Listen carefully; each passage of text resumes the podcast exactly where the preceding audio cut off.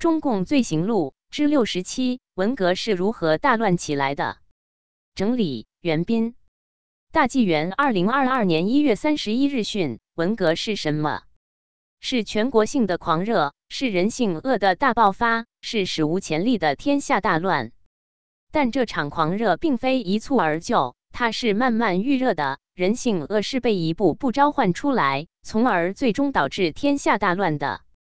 进入一九六零年代，中共开始反修防修。一九六二年念念不忘阶级斗争。一九六三年大树特树毛泽东思想绝对权威。一九六四年四清运动抓党内阶级敌人。一九六五年平海瑞罢官，批文艺界、教育界反动权威。一九六六年起，一个又一个著名文化人大学者被打倒。北京市委整个班子被打倒，党内的阶级敌人一个一个被揪出来，躺在身边的赫鲁晓夫一个一个被发现。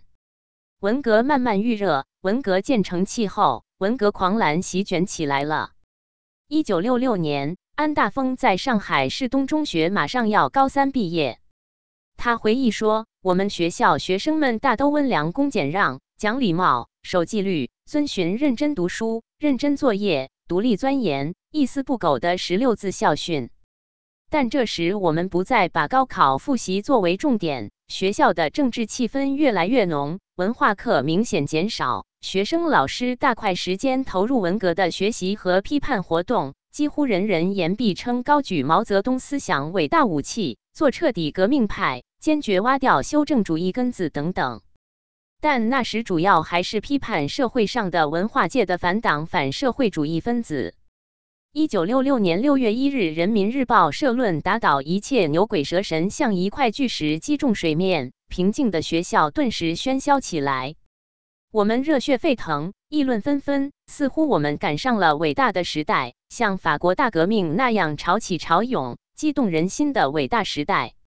但学生们随大流贴上几份大字报。”往往不过是观点之争，不同教学方法之争，鸡毛蒜皮，上不了纲，上不了线。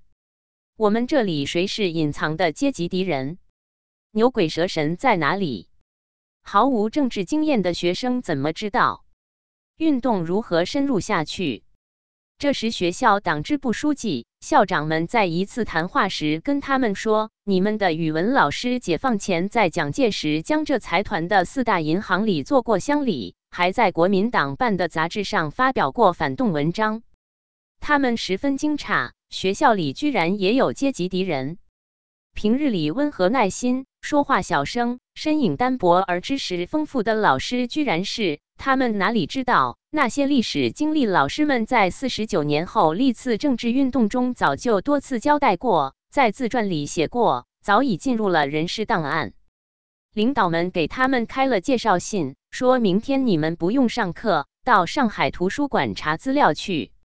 他们立即行动，给上海图书馆打电话询问，上图告诉他们，民国的报刊杂志在徐家汇藏书楼有。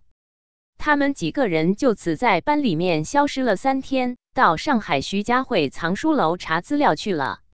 安大峰在上海长大十九年，不知道徐家汇还有一个藏书楼。他们凭学校介绍信进去，里边高高的书架堆满了发黄的清末民国的报纸杂志，一股霉味道。在三十年代的名叫《新社会》的杂志里。他们找到了语文老师当年与鲁迅先生争论的文章，美化蒋介石的文章。这还了得！老师居然与鲁迅作对，里里外外不折不扣一个隐藏在教师队伍里的反革命。他们的革命热情燃烧，连日连夜写成大字报。第三天后一大早，在学校挂出打倒的大标语，大字报贴满学校食堂的围墙，学校的文革烈火越烧越旺。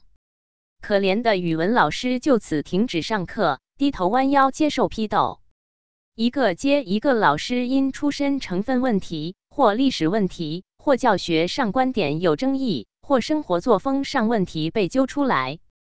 有一个老师富农出身，一个老师一九五七年是右派，还有一个王老师，其父亲是国民党在江西的将军。毛选第一卷《井冈山的斗争》一文中提到他父亲的名字。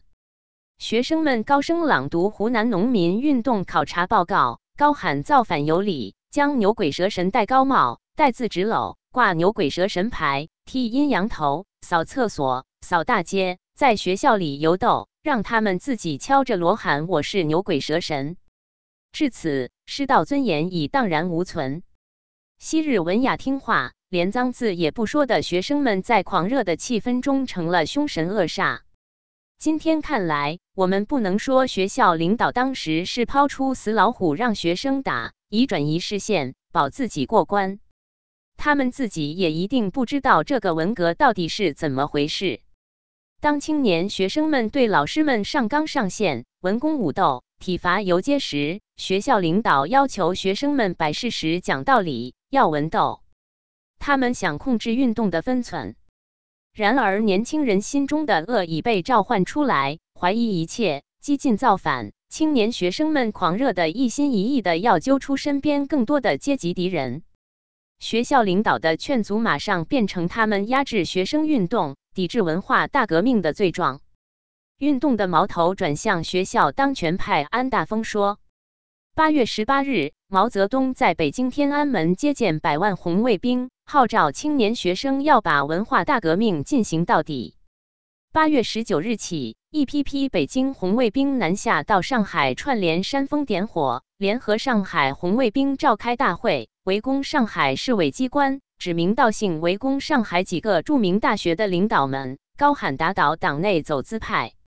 这时，从大学到中学，学校当权派成为大字报的众矢之的，轮到他们被绑上批斗台。戴高帽，做喷气式游斗，与其他牛鬼蛇神一起沦为阶下囚。